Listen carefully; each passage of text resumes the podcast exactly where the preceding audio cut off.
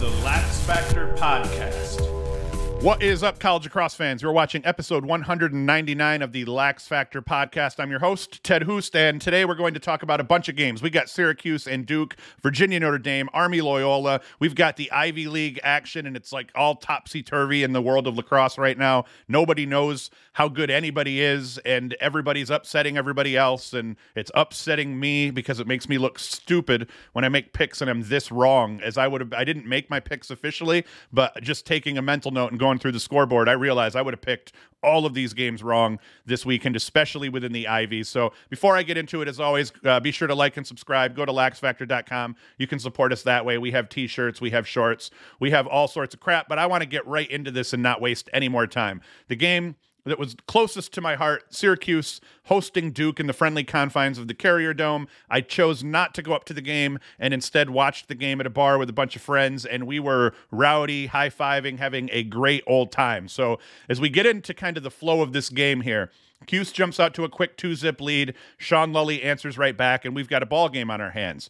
But Mikey Berkman starts a five goal Syracuse run, 8 17 in the first. He scores a nice quick stick goal to start this run. And then we see both the Syracuse attack, or all three of the Syracuse attack, and Brendan Curry get involved early in the offense. They look good. Dordevic scores next unassisted. Brendan Curry shortly uh, follows uh, up follows that goal up very quickly, less like a minute later or something like that. Another unassisted goal. Owen Seebold then scores another unassisted goal. Cuse is now up six one before Berkman scores another nice feed from behind up to Berkman, uh, assisted by Owen Seebold with 7:21 left in the second quarter. Berkman both starts the run and ends this five goal run for Syracuse, giving the Orange a 7 1 lead semi early into this game. This was the, uh, the complete opposite of what Syracuse had done up to this point.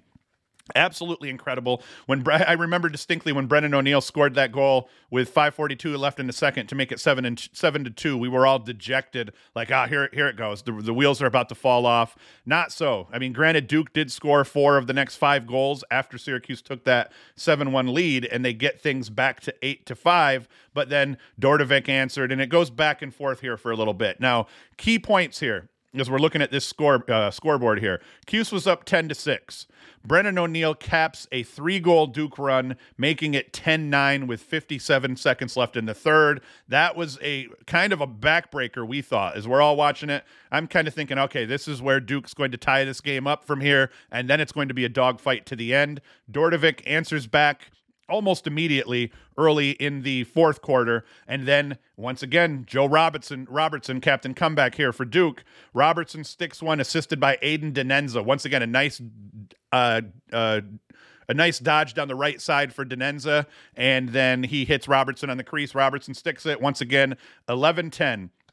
And this is where things got super dope in a in a situation where it looked like Duke was going to they uh, Syracuse took a shot Ball goes back up the other way. It looks like Duke has a fast break. They give the ball to O'Neill down the left side. He's immediately trying to take advantage of the kind of helter skelter shape of the defense as everyone's not settled yet. And he immediately tries to go to the middle of the field. Looks like he has the step and might get a shot off. A slide comes from back. I forget who it was offhand here. I think it might have been Clary. Comes from behind, hits uh, forces a turnover hits hits uh, O'Neill kind of from the shoulder or whatnot forces a turnover ball goes back the other way. Uh, uh, Clary feeds Dordevic on the crease as Dordevic kind of cuts under his man on the break and Dordevic sticks it between the legs, and we all absolutely go bonkers, freaking out. Probably taught some young kids at the bar. Uh, it's kind of a, a bar restaurant type deal, and there was some kids sitting behind us. We probably taught them all sorts of colorful language in that moment, but that was the end of it there. 12 10 Cuse, then Curry answers after that, and Cuse ends up getting a ends up getting the upset here over number 10 Duke. It was an incredible game overall. Cannot say enough about the day that Tucker Dordevic had as we come in here. Five goals and two helpers. As we look at Dordevic so far this season and we go through his stats, this kid has stepped up big time. Syracuse has struggled. Dordevic has not struggled. Dordevic, six points against Holy Cross, five and one. And you're like, oh, well, that's Holy Cross. Well, he follows that up with five and one against Maryland, one of the best defenses in the country. Has a very quiet game in the loss to Virginia possession disparity problem. Didn't get a lot of looks. You know, not a great game against Army either, one and two. But as we look at this last stretch here, the the stretch where Syracuse is now three and four over uh, with win over Hobart, lost to Hopkins, Stony Brook, and Duke though win over Hobart five and two, lost to Hopkins three and zero, oh. win over a good Stony Brook team six and three, win over Duke five and two. Tucker Dordevic has been absolutely incredible, definitely putting up at this moment Tewaaraton finalist level numbers. So long as Syracuse can continue to win some games, maybe upset some more ACC opponents, and get themselves into the playoffs. If they get themselves into the playoffs and Dordevic keeps playing like this, he has a legitimate shot at being a Tewaaraton finalist and maybe even winning the Tewaaraton, depending on what kind of run Cuse could make in the playoffs, should they make them. Now, one of the things I did want to talk about here, though, within the realms of this game, was I was talking to a buddy of mine, Sean Duffy, and uh, we were. I just said that he was thinking Duke was going to roll. I was a little bit afraid that Duke had the capability of rolling in this one, so I told him what it was going to come down to was the face-off dot could Phaup win the bulk of the faceoffs against Duke? And I, I put that number at if Phaup wins 60% of the faceoffs, all other things considered pretty equal, then I think Duke held at that point maybe a three goal advantage. If Phaup lost the faceoff battle and Cuse lost the goalie battle, it was going to be an eight goal win for Duke. Phaup wins 57% of his faceoffs as we kind of look here 16 to 28 on the day. That was key number one. He won just about 60% of the possessions. So I told Duffy that's going to drop that eight goal win for Duke down to maybe about a three goal win for Duke if Syracuse couldn't win the goalie battle. But then we come down here at the bottom. We look at the goalkeeping stats here for Syracuse and for Duke, and Bobby Gavin had a very good game. He's been the more consistent ball stopper, and I think the only reason him and Thompson have kind of shared time is because at times they both of them have had troubles clearing the ball. That was not a problem here. At least it didn't seem to be a problem in the flow of the game today. And Gavin played a very solid game, making 10 saves against 10 goals against. So he gets to that 50% number. Adler struggles a little bit, partly because the Duke defense gives up gave up way too many really good shots against Syracuse, way too many guys with their hands free. And that ends up being the ball game. The the Syracuse wins the faceoff battle and the goalie battle, and they end up beating a very good Duke team. Now, one of the things I was most impressed with, though, was what Syracuse did defensively overall. As we kind of look at the defensive totals here in terms of forcing turnovers against Duke Dodgers, we've got Nick. Uh, uh, I don't even know how to pronounce his name here. I, I didn't pay close attention during the game, but uh, Nick uh, Kakamo. Casamo, three cause turnovers. Kennedy with two cause turnovers. Grant Murphy with two cause turnovers. But then you look at the attack here. Dordevic and Seebold each forced a turnover in the ride game. Landon Clary forces that turnover and then gets an assist uh, in this game. Saam Olexo, like I always say, if a faceoff guy can, even if he loses the bulk of the draws by a handful or by a few, but he puts up a, a point or two that kind of evens the score here. And this is the kind of crap that Syracuse needs. They played a great defensive game overall, but then they're getting point production out of Poles. Landon Clary with the assist to Dordevic late in the game. Saam Olexo scoring the goal early in the game. Getting these poles up the field and into transition is huge, but you just kind of see the effort here. Not not a ton of forced turnovers, but 12 forced turnovers to go along with all the other t- turnovers that Duke had. So that was pretty incredible. And then as we look at the actual team statistics here overall, you see Syracuse under 15 turnovers. That's their number for the rest of the year. Stay under 15 turnovers and you should be in the game. Duke 17 turnovers. So the bulk of the turnovers that Duke committed were forced by Syracuse. That was a big deal. Look at the clears. Syracuse cleared the ball, one of their best clearing games of the season, 17 of 20, and Duke only goes 16 of 23 in the clearing game. That factored heavily. Ground ball battle. Cuse beat Duke in the ground ball battle. Cuse beat Duke in the faceoff battle, 16 to 12. Cuse extra man was 2 of 4. Like it was the first complete game that we've seen out of Syracuse all year. They outshot Duke in terms of just volume of shots 61 to 33, which is insane. Shots on goal, not so great. They only outshot Duke 24 to 20, despite that huge, almost doubling them up in terms of the total shots.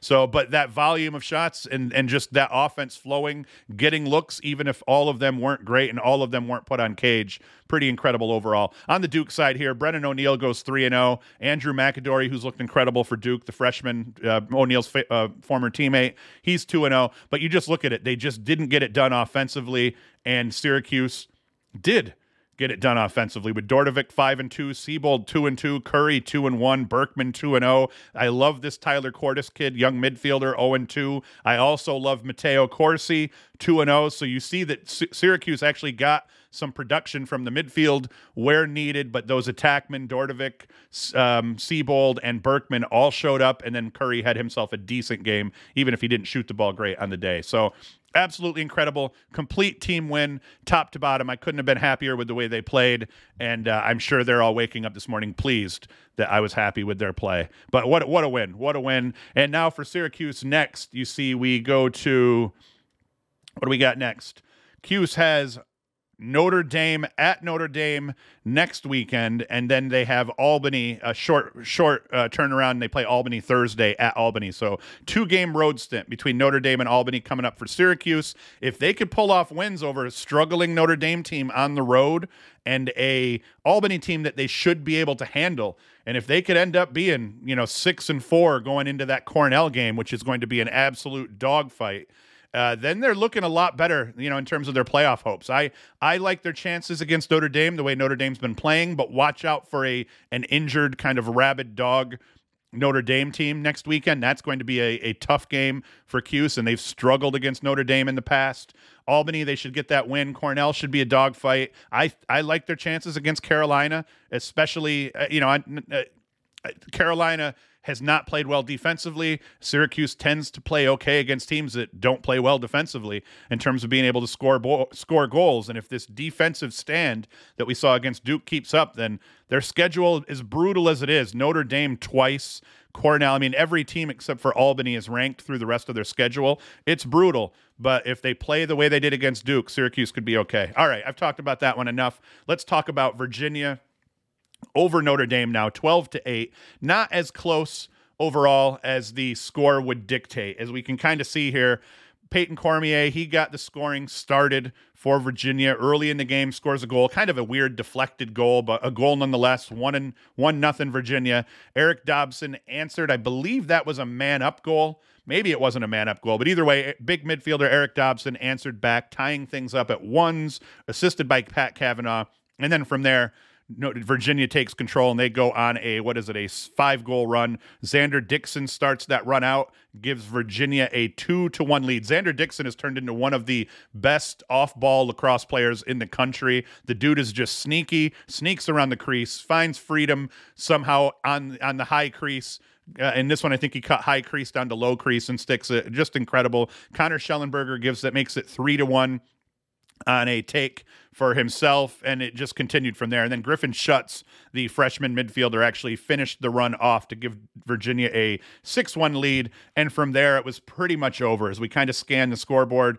They, you know, Notre Dame got within three a couple of times, and then that was pretty much it. Then they got within four at the end of the game. They went up went on a three three goal run. It was 12-6 late in the fourth. They go on a three goal run with under a minute left. They score three goals between a minute 08 in the fourth and 34 seconds left in the game to make it look closer than it was. But alas, it wasn't really all that close. Now, if we get into the statistics, which I am not familiar, okay, here we go. As we get into the individual stats overall, if we look at what Notre Dame did, Pat Kavanaugh 2 and 1, Eric Dobson 2 and 0. The Virginia defense came to play in this one and kept everybody pretty much quiet across the board for Notre Dame. And then as we look at what Virginia's scorers did, Connor, Connor Shellenberger, another solid game, 3 and 2 off just 5 shots with uh, two turnovers, not too bad. Jeff Connor 1 and 1 and it was really just kind of you know trying to get points out of guys deep into the roster. No one, no one had an incredible game but everybody contributed a little bit here. Connor one and one, Moore zero and two off just four shots, but that's not bad. Matt Moore when when he goes oh over, that could really hurt them because sometimes he's going oh over or only putting up a goal off nine or ten shots. So I'll take that game out of Matt Moore. Xander Dixon, like I said, I've been a huge fan of this year. I love seeing him find his place within this Virginia offense. Two and zero, Cormier two and zero. It's just all of the big cats for Virginia factored a little bit and that ends up being key. And then in terms of cause turnovers, we look at Cole Kastner forcing two turnovers. Petey fucking LaSala forces a turnover. So that too was pretty awesome. How did LaSala fare at the faceoff dot? I hate Virginia's stats are just terrible here. So I shouldn't have loaded theirs up. What we're going to do here, we're going to actually load the where the hell is the Virginia game? We're going to load the box score here from Inside Lacrosse. They do this stupid ad thing. Is there anything dumber than the way that Inside Lacrosse rolls those ads while you're trying to look at an article? So if we look at the face-off dot here, Petey LaSala, 8 and 19, didn't handle their business. I was surprised actually that that Notre Dame did as well as they did here. Will Lynch, Notre Dame had one of the best face-off duos last year in the country by far. These guys here have struggled thus far this season between Lynch and Hagstrom, but Lynch wins 15 to 20 on the day with three ground balls. So that was a pretty big deal for them there. And then in terms of the goalie battle, Nunes ends up having an excellent game 12 saves against just five goals against in this one. And actually, how is there only five goals against, but they don't have any other goalie here? In here. So I don't know if Virginia put a backup goalie in and they just don't have the stats here. We'll have to see. Liam Entenmann, though, has been struggling as of late. One of the best goalies in the country last year with one of the best defenses in the country in front of him. This Notre Dame defense has struggled a, a little bit, and that has kind of trickled down into Entenmann's save totals as well. But in the end, Virginia gets the win. 12-8 they improved to 7 and 1 and Notre Dame drops to 2 and 4 Notre Dame has Syracuse up next who does Virginia have? Richmond. They're at Richmond before they then take on North Carolina and get back into ACC play. All right. Here is another incredible game on the weekend. And this game, Army against Loyola, ended up being the Brendan Nichtern show, at least over the course of the fourth quarter. Loyola did an incredible job of keeping Nichtern bottled up early in this game as we kind of go through here. And if I do a search here for Nichtern's name, you're going to see he factored early, had a goal early in the first, and then an assist early in the second, and then he's quiet through the you know the rest of the second quarter into the fourth. But then it's the fourth quarter with Loyola. Uh, Loyola kind of led the bulk of this game here, but Jacob Morin ties it up for Army early in the fourth and we're at eights, tied up at eights, and then Brendan Nichtern just takes over this ball game from here. He scores a goal with 11:57 in the fourth to give Army a 9-8 lead, just a wraparound from X scores an almost exact replica of that goal almost just about two minutes later and makes it 10 8 Army. And then Army scores a goal. Paul Johnson. Loyola gets one back. Bailey Savio off a face off. And then it's once again Nichtern assisting this time. Reese Burrick. Turn then had two more assists in the game. So Nichtern goes two and three over the course of the fourth quarter to give Army the lead. They keep the lead. They win this game 14 to 12. Huge, huge win for Army within the um, Patriot League. And then if we look at the individual stats here overall, Brendan Nick turned three and four for seven points on the day. Bobby Abshire three and zero. Oh. Reese Burke three and zero. Oh. Excellent game here. And then the offense for Loyola was led by Seth Higgins, three and one, Joey Commish, one and two, Kevin Lindley, three and zero. Olmstead quiet again off eleven shots. That's that's a big kick in the pants there for Loyola. That Olmstead only put up a goal off eleven shots. He's their big cat needs to play a little bit better. And then in terms of the goalie battle, Schupler, 13 saves against 12 goals against. He wins the goalie battle, and Army ends up winning the day. And the faceoffs was another good story here. I, I'm, I'm enjoying seeing Bailey Savio Savio win draws here again. He had struggled last season, having a good season for himself so far this season. He wins 18 of 29, but Army did just enough defensively to be able to scrap and claw and kind of even that possession battle up through forcing turnovers, through just playing tough, picking up ground balls. So it ended up being a decent game. They didn't force a whole lot of turnovers, actually. So I'm wondering how many of those turnovers were unforced out of Loyola. Let's see here. Yeah, Army turned the ball over more than Loyola even did the big kick in the pants for Loyola was the clears. Loyola only cleared the ball 13 of 17, and uh, you know that's that's the story here. The story here is straight up Brendan Nichtern just trashing on Loyola over the course of the fourth quarter. That that is our story. Brendan Nichtern should the way he's been playing all year. If we look at his statistics so far, he definitely, I believe, is going to be one of the Tewaaraton finalists. The dude has just had an absolutely insane season so far against good teams nonetheless. UMass, solid opponent. Nick turns five and three against Rutgers in a loss, a close loss. So he goes two and three. Siena puts 10 point 10 points on them. That's going to happen. New Jersey Tech seven points. That's going to happen. But you look at the good teams and what he's done against them. UMass five and three. Rutgers two and three. Syracuse four and two.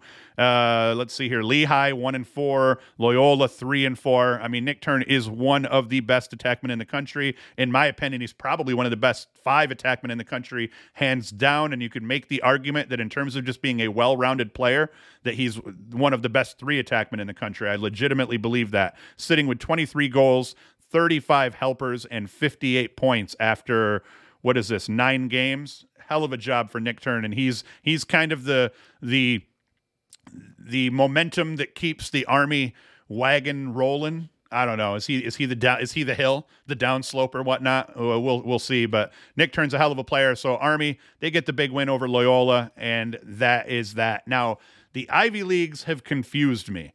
I would have picked Princeton to win this game. I think most sane people would have. Princeton has been playing incredible. Yale not too shabby themselves, and coming into this game, Princeton number three, Yale number 11. Obviously, it was going to be a good game, but I liked Princeton at home in this one.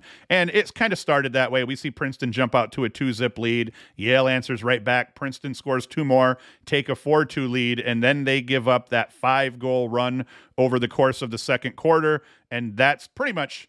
All, it's not all she wrote because Princeton was able to take, I believe, another lead at this point and, and tie the game up a couple more times, but that stretch right there was brutal. That stretch from 417 in the second through almost to the end of the second quarter, where Yale just goes on that five goal run. Yale ends up taking that five, 6 4 lead, and then it goes back and forth through the remainder of this game up to the point that Alex or Alexander Verdaro ties things up for Princeton with 11:06 left in the fourth quarter. It looks like Princeton may have a little momentum. They'd scored four of the last six goals at that point to tie things up, but then shortly after that, Matt Brandau. Uh, I think there's a shot on the crease, deflection into Brandau's stick. He sticks it to give Yale that 12 11 lead. They get a little bit of a, what would you call it, a cushion goal, 13 to 11 off of Johnny Kibe. Keeb goal with 642 left in the fourth, and then boom, it's over. They win. I guess Slusher, Slusher, man, I can't talk today. Alex Slusher, he did get them get Princeton back to within a goal with 603 left, but then uh, cool for Yale scores the backbreaker 14-12 and Yale wins this ball game overall. If we look at the individual stats for Yale, Matt Brandau was incredible. Five goals and three helpers. Like I said, he's usually in most of the games that they're going to play in the Ivy, he's going to be, if not the best player, right up there. Uh, one of the best players in the Ivy, hands down. And then Yale just gets a lot of help from uh, from their from the depth in their roster. Chris Lyons, a midfielder, goes three and zero. Oh. Leo Johnson two and zero oh overall. As we look at the face-off battle, you can see Yale got absolutely roached at the faceoff dot. Tyler Sandoval has a bounce back game. He wins 18 of 28 uh, draws on the day for Princeton, but it's just not enough overall as Yale is able to edge them a little bit. Let's look at the uh, Princeton scores, though. Princeton, Vardaro, great game for him, four and two. Um, uh, Maxi, two and one. Slusher, two and zero. Oh. Chris Brown, two and zero. Oh. They needed a little bit more production out of the out of uh, Slusher and Brown. I think in this one that would have helped them a great deal. And then if we look at the team stats, does anything stick out here? Nah. Saves. Saves definitely sticks out. So let's look at our goalie battle and see what happened. Our goalie battle, Eric Peters didn't have a normal Eric Peters game. Eric Peters has been just not winning games for Princeton, but his play has assisted Princeton in winning a bunch of games. Without his play and a bunch of their wins, they wouldn't have won those games. He ends up losing the goalie battle on the day to uh, Paquette for for Yale. 19 saves for Paquette. So he stood on his head. That that's pretty much the ball game for Yale right there. That neutralizes the face-off disparity and the possession disparity that Princeton had because he's standing on his head making huge saves, more saves than the opposing team's goalie. They end up winning this game. And then in terms of caused turnovers, I wanted to check that out to see how Yale's defense held up. Got a lot of caused turnovers here out of the top of their defensive roster. Tevlin, midfielder, gets two caused turnovers. Chris Fake, two turn uh, uh, two turnovers forced turnovers. Bryce DeMuth, two forced turnovers. Jake Cohen, two forced turnovers. So, you know, they they were disruptive on the defensive end of the uh, end of the field. That causes Princeton's fairly high powered offense to have some problems finishing, and their goalkeeper did the rest. So that's the story in that game. Now, the Cornell and the Penn game, the Penn coaches in the post game talked about getting back to the basics, working a lot more on being tough in the trenches, winning the ground ball battle between the boxes. And that was key in this win as we see Penn wins this one 15 11 over Cornell. Another one where I would have picked Cornell at home, the higher ranked team beating the lower ranked team at home. That did not play out. And big part of that reason was uh, where is it? Ground balls. Penn wins the ground ball battle 46 to 24 despite losing the faceoff and then winning the faceoff battle 21 to 9. So Penn wins the bulk of the faceoffs. They win the ground ball battle between the boxes. Both teams played fairly well extra man, 2 of 3 for Cornell, 3 of 5 for Penn. Penn ends up winning the game though.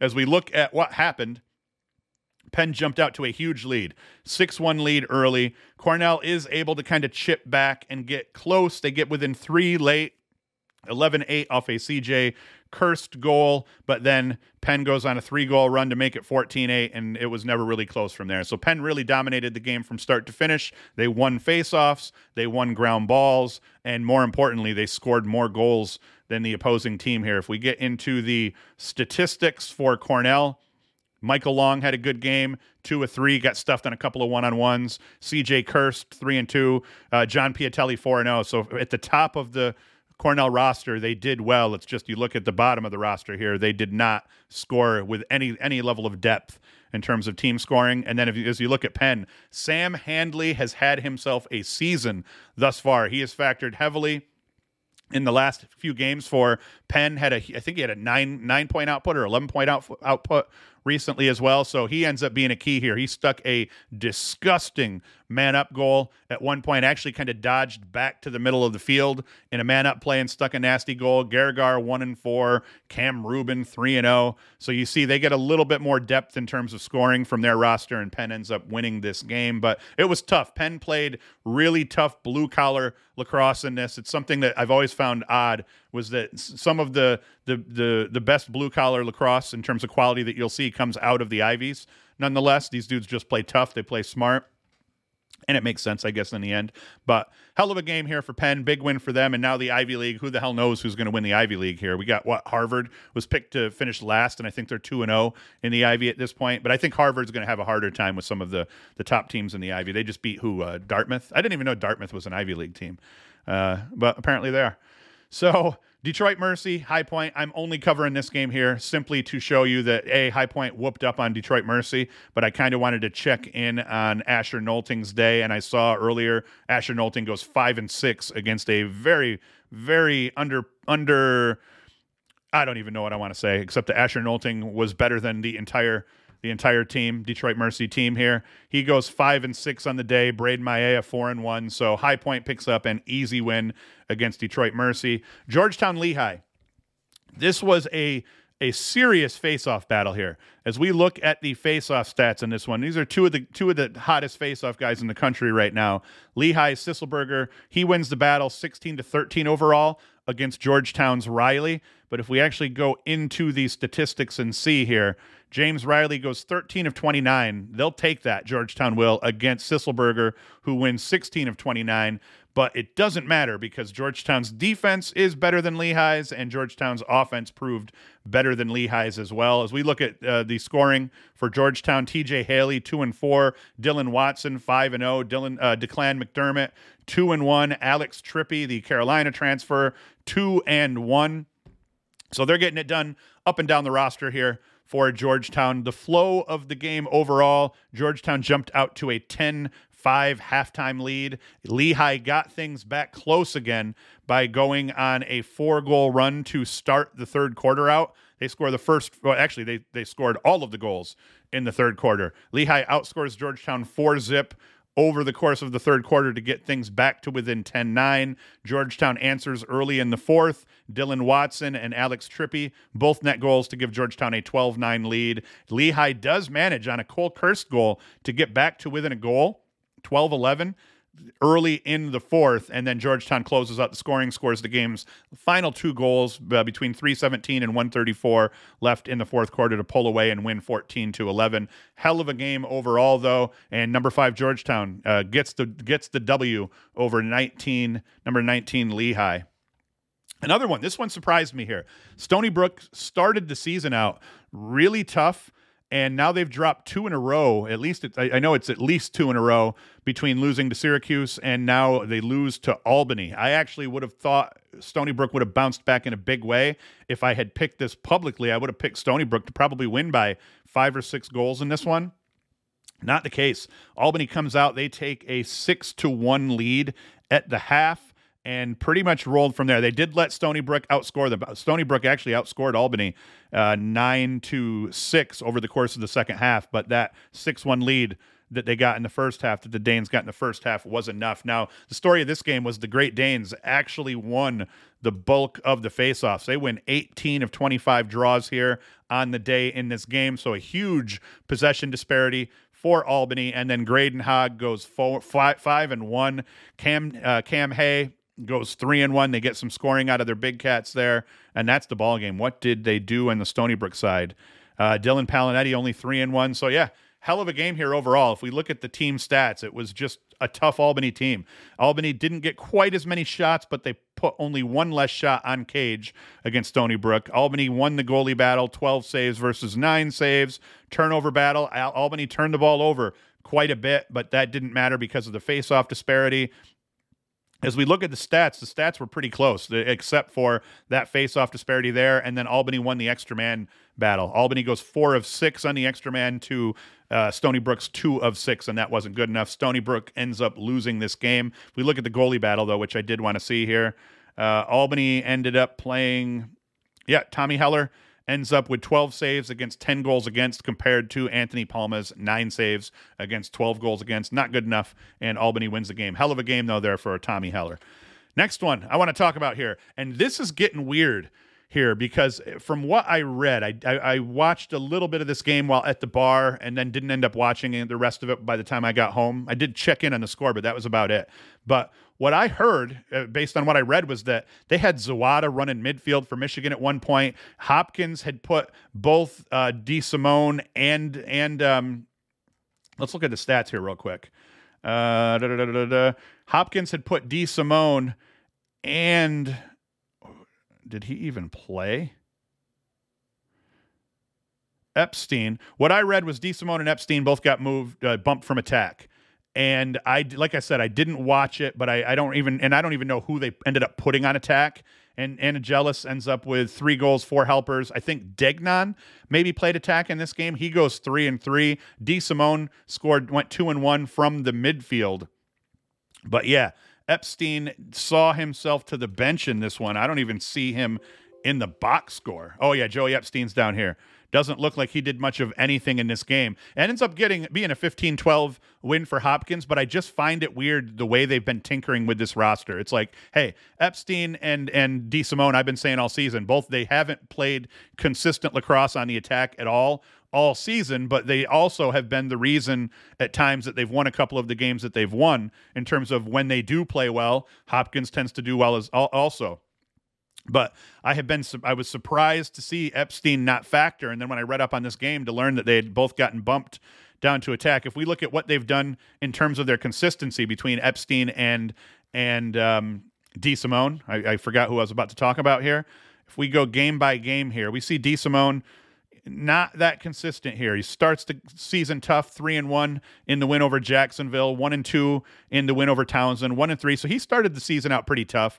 0 and 1 in the loss to Loyola, you know, but then you see lately against Virginia, one point, against Syracuse, no points, against Navy, 1 and 1, Delaware, 0 and 2. Just not the production you want out of the guy that was your leading scorer the season before. And Epstein has been, it's been kind of similar here. If we look at his point totals, nothing against Jacksonville. Then he goes six and one, has the breakout game against Towson, 0 and 2 in the loss to Georgetown, 3 and 5, no, 2 and 3 in the win over Loyola, four goals in the loss to Carolina, and then this one is why I don't understand it. The win over Syracuse, he's two and three. The loss to Navy, he's two and two. The win over De- or loss to Delaware, one and three. I don't understand Bench and Epstein. His, his, numbers have been a little bit more consistent than um, DeSimone's have.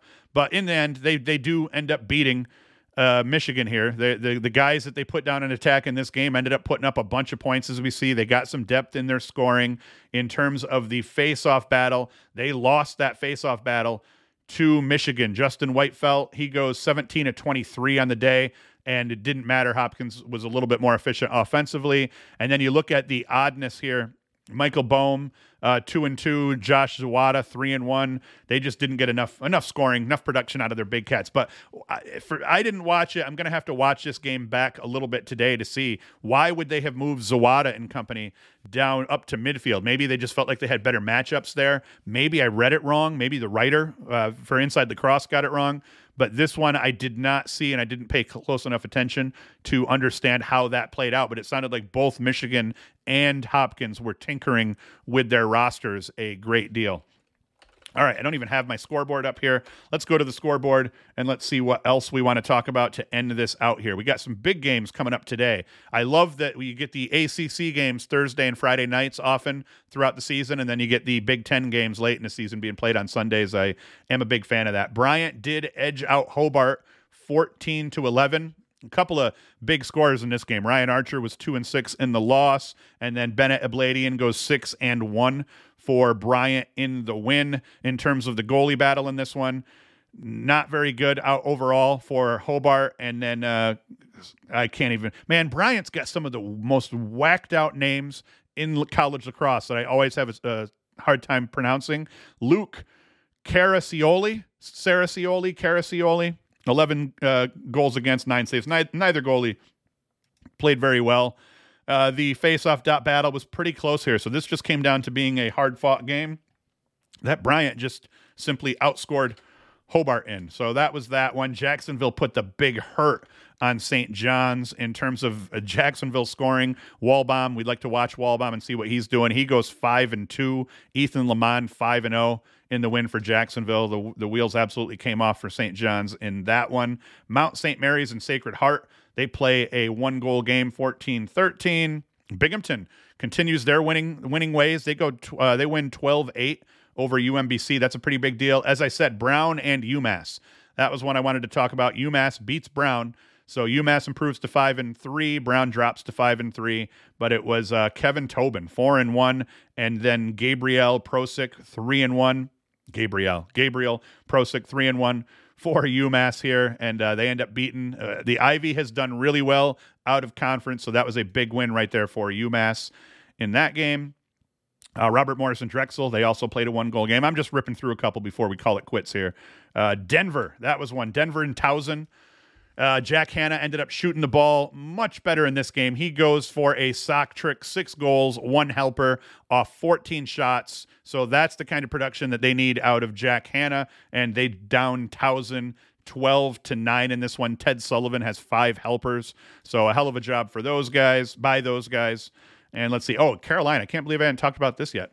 At one point, Carolina was losing later late into this game against Bellarmine, and they ended up needing, I think it was an eight goal run. I think they outscored Bellarmine eight to zip over the course of the fourth quarter, which would lead me to believe they were losing eight to seven, and then ended up putting eight unanswered goals in the fourth quarter on Bellarmine to win this game. Chris Gray goes five of three. I think Gray tied it up, gave him the lead, and then gave him like a cushion goal or some crap like that in this win. But man, Bellarmine scaring Carolina. Carolina seven and two and they've got some wins over some good teams, but they are very streaky and sometimes they, they have a hard time defensively. As we look at who their wins are over, Richmond, Colgate, Brown, Hopkins, Denver, High Point, and Bellarmine now with losses to Virginia and to Ohio State.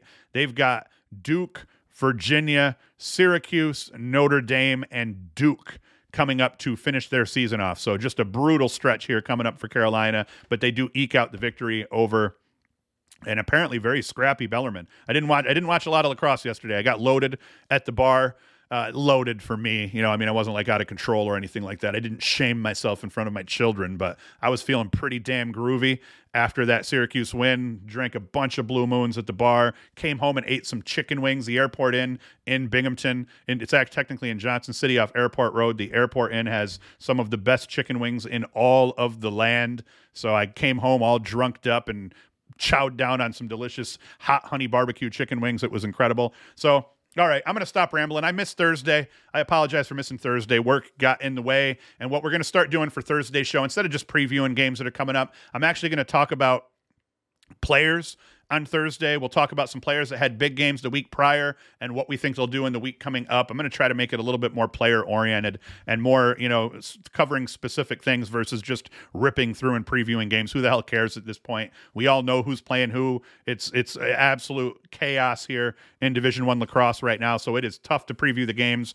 and I think you'd rather probably just hear me talk about the players, player production the week before uh, we'll start doing some more Tewaaraton, Tewaaraton watch crap and stuff like that. So I'm going to shut up here. I've been rambling for my 40 minutes. So uh, be sure to like, subscribe, all that crap, share with your buddies, and come back Thursday when we do what was the preview show. It's still going to be previewing games, but it'll be doing so more from a, a, a view of the players and things like that and player matchups and what we can expect to see out of guys. So that's it. Thank you for watching. Thank you for listening. And Hoost is out.